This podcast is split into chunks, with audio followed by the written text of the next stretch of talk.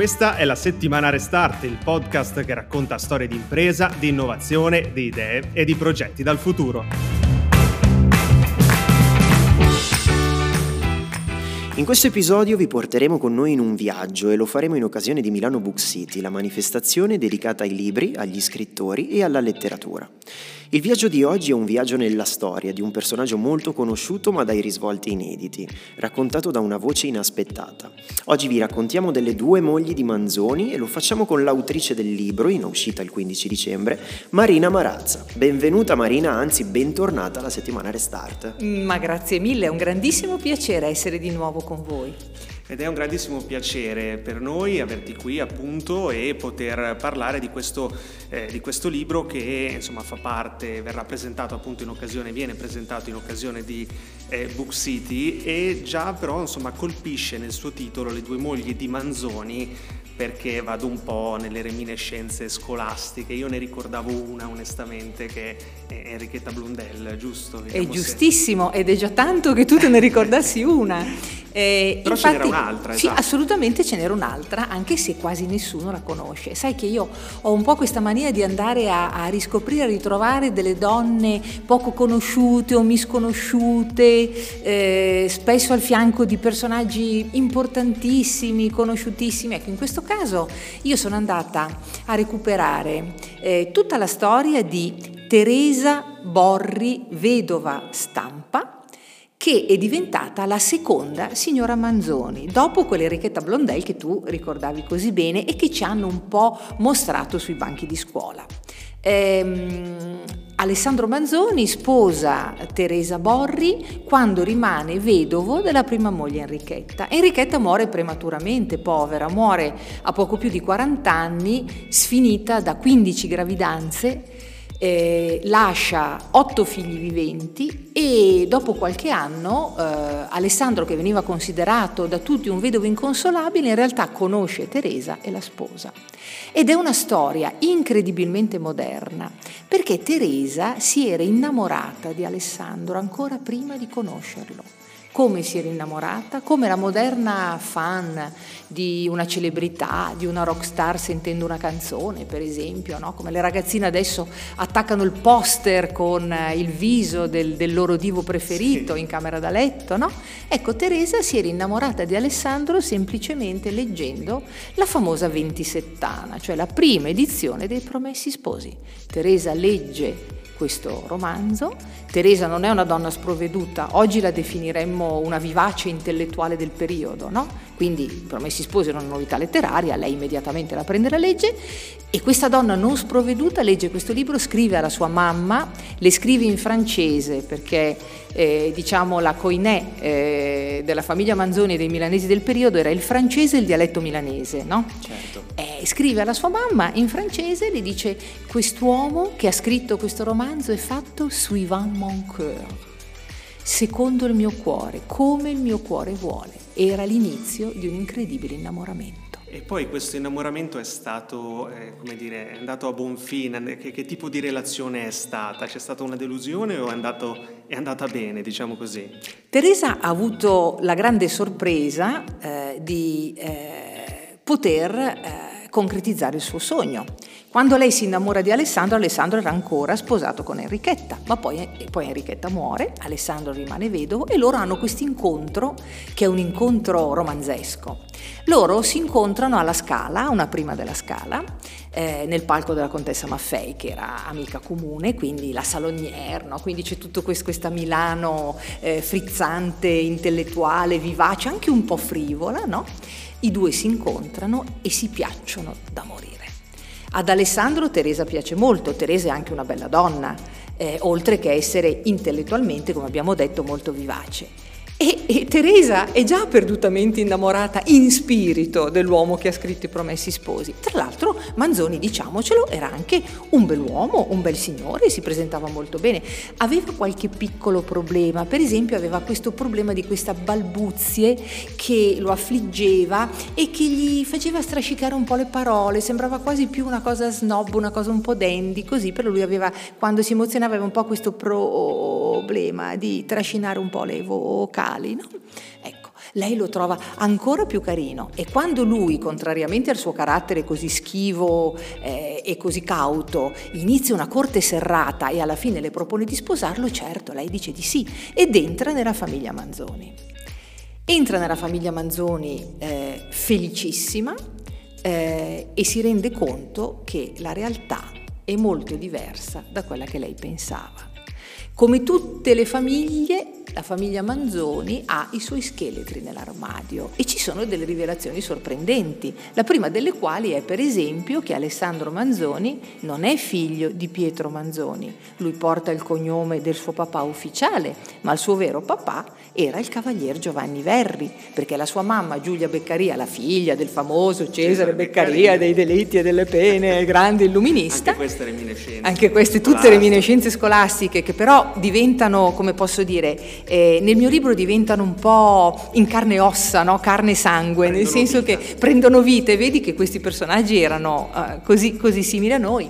Quindi Giulia ha avuto questo figlio eh, dal, dal, suo Cicisbeo, c'era ancora il Cicisbeo, eh, mm, Alessandro è nato nel 1785, parliamo del 1700, no? Quindi, sì, una vita lunghissima. Una vita lunghissima ha avuto e quindi c'erano ancora queste cose, eh, quindi eh, Giulia ha Alessandro da, da, da, Giovanni, da Giovanni, Verri, ma mh, mm, Don Pietro Manzoni non si scompone, lui comunque eh, voleva avere un erede, lui aveva 26 anni più di sua moglie, quindi come spesso capitava loro sposavano delle donne che potevano essere quasi le loro figlie, no? E quindi riconosce Alessandro e Alessandro per tutta la vita sarà Alessandro Manzoni e avrà il blasone dei Manzoni. E quindi la prima cosa che Teresa scopre entrando in questa famiglia è questa cosa. Poi ci sono, ci sono i figli, ci sono questi figli tutti molto problematici, eh, c'è una suocera, una suocera che è una donna di gran carattere, quindi una suocera molto invadente. Eh, Giulia Beccaria è stata in gioventù una donna bellissima, se ne vedono dei ritratti, capelli rossi, occhi verdi, nasino all'insù, bellissima.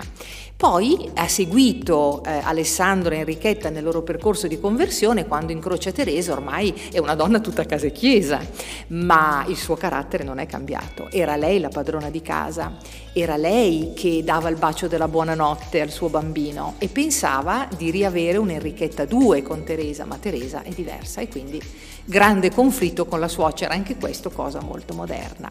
E poi tutti i problemi che man mano si palesano nella famiglia. Il figlio maggiore di Alessandro ha dei problemi con l'alcol, Pietro.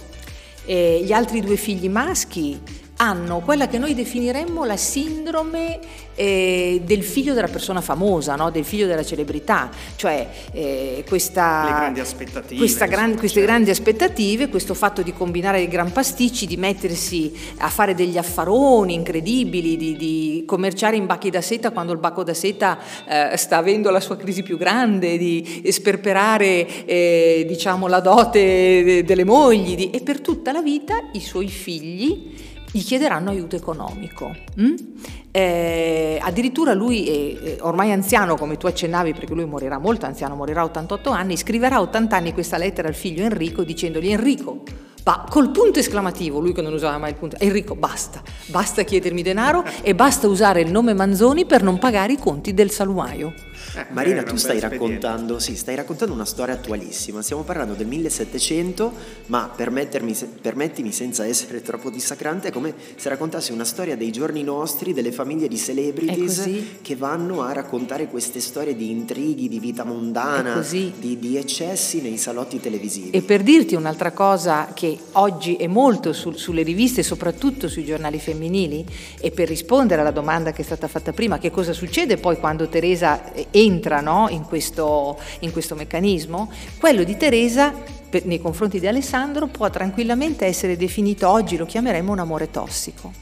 Un amore in cui ehm, la, la partner si trova alle prese con un compagno adorato, ma incapace d'amore, e del resto Alessandro è da capire. Alessandro è stato un bambino pochissimo amato, è stato preso, mandato prima a Baglia, poi sbattuto in collegio e anche la sua mamma si è ricordata di lui quando è morto il suo amante Carlo Imbonati. Quando Carlo Imbonati è venuto a mancare, lei si è ricordata di avere questo figlio ormai grande, ormai un giovanotto più che ventenne, un uomo, e solo allora si è avvicinata a lui. Quindi Alessandro di fatto non sa fare il papà, perché lui è un papà, Non mai avuto.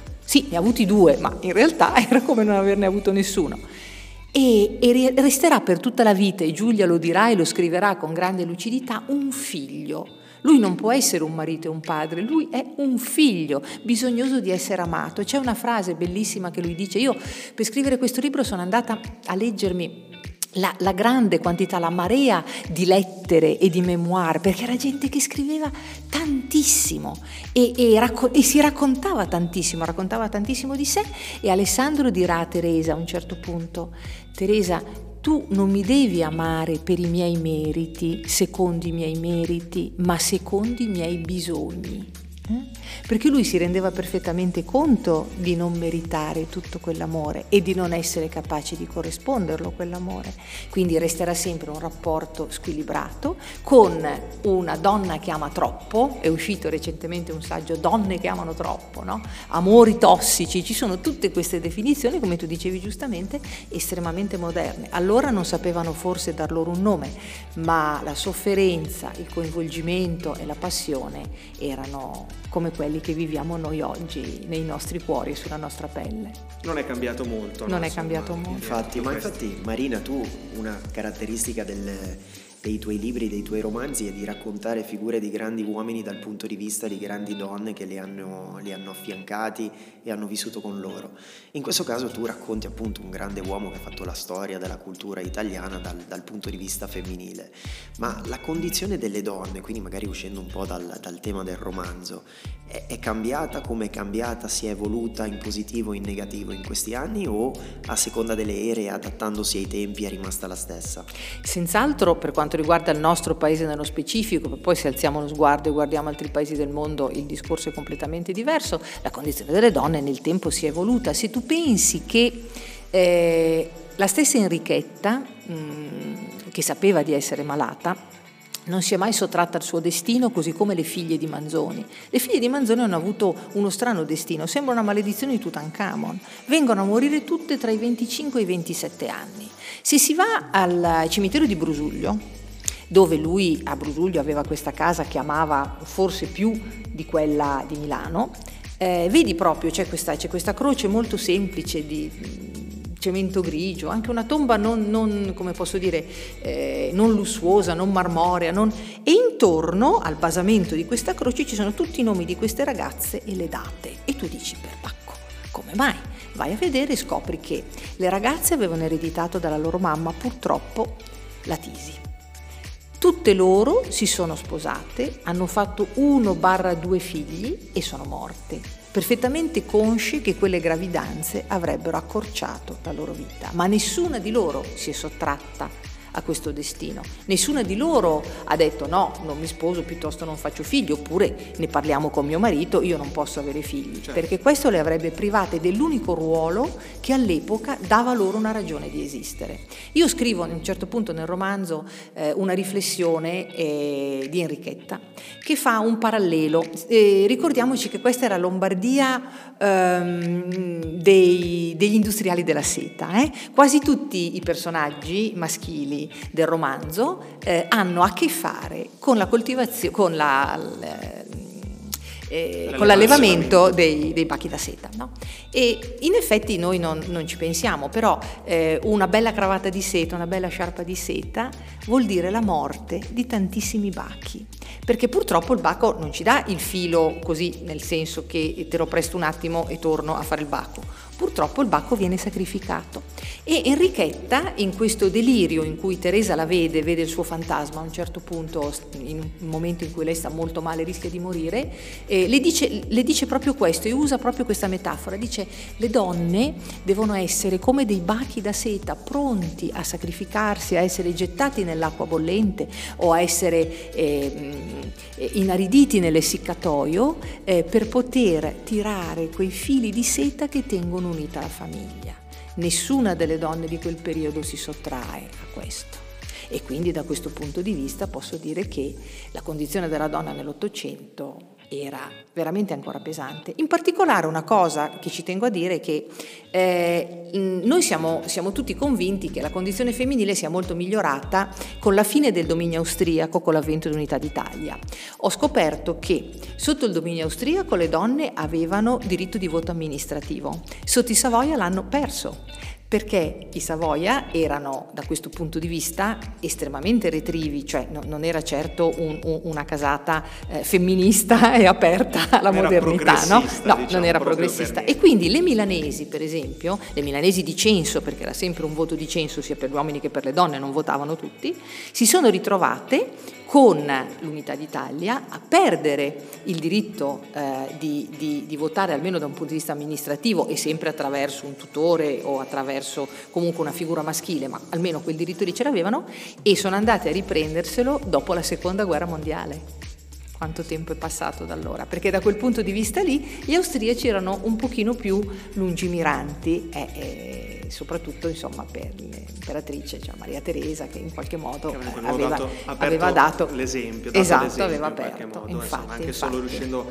ad arrivare in quel ruolo che non era, non era facile, sappiamo insomma, ci è arrivata per vie, per vie, molto complicate. Questo ci fa però capire che insomma, attraverso la, il racconto di vicende personali in realtà si traccia un affresco di quella che è un po' un'epoca eh, assolutamente fondamentale, no? si parte da, dal Settecento, lo dicevamo, si arriva poi alle lotte risorgimentali, a tutta questa, questa, insomma, quest'epoca, eh, quest'epoca che sappiamo. Eh, però per eh, produrre queste, quest'opera non soltanto c'è dietro una grande passione anche da parte tua per quella che è la figura e le opere del Manzoni, giusto? Assolutamente sì, io mi sono, ma, ma fin da, da, giovanissima mi sono proprio bevuta, come Teresa un po', mi sono bevuta, ma non solo il romanzo, io ho, adorato il Conte di Carmagnola, ho adorato la Delchi, erano delle cose che i miei compagni mi dicevano tu, tu sei pazza, sei completamente pazzi, invece secondo me c'erano dentro dei momenti struggenti, no? eh, Ermengarda eh, che, che, che, muore, qui sotto il tiglio, qui come soave questo raggio d'aprile, come si posa sulle fronde nascenti, lei che è stata lasciata da Carlo Magno, io trovavo queste cose romanticissime. E quindi eh, i promessi sposi sono stati una, una cosa meravigliosa, la storia della colonna infame è forse stata la lettura che mh, mi ha avvicinata definitivamente alla mia passione, cioè alla storia. No? L'idea di riuscire raccontando le storie di persone che sono vissute prima di noi a dare loro un minimo di quella giustizia che non era stata data loro in vita. Quindi per me Manzoni è stato assolutamente decisivo. Questo non toglie che lui sia stato un, un, grande studioso, un grande intellettuale, eh, un grande innovatore da un punto di vista del modo di narrare, della lingua, della capacità di scegliere delle tematiche, tanto che poi lui ha dato, ha dato la stura a tutta una serie di imitatori, di cui parlo anche nel romanzo, no? non so, da, da, da eh, Massimo D'Azeglio, Tommaso Gro, che tutti si sono cimentati poi con dei romanzi storici che cercavano di scimmiottare i promessi sposi. Ma ciò non toglie che eh, eh, questo, quest'animo, eh, questo cuore, questa penna appartenessero a un uomo che come tutti gli uomini aveva tantissimi difetti, ne aveva tantissimi. Oggi lo definiremmo un nevrotico, oggi diremmo che aveva degli attacchi di panico. Lui non usciva da solo in strada, aveva il terrore di essere colto da un attacco di panico e di trovarsi inerme in mezzo a una folla sconosciuta. Era agorafobico, ma era anche claustrofobico, era una dick di cioccolata. Se lui non aveva la sua cioccolata quotidiana aveva delle sorti di crisi di astinenza orribili nei confronti della servitù. Eh, con tutto ciò lui riconosceva i suoi difetti.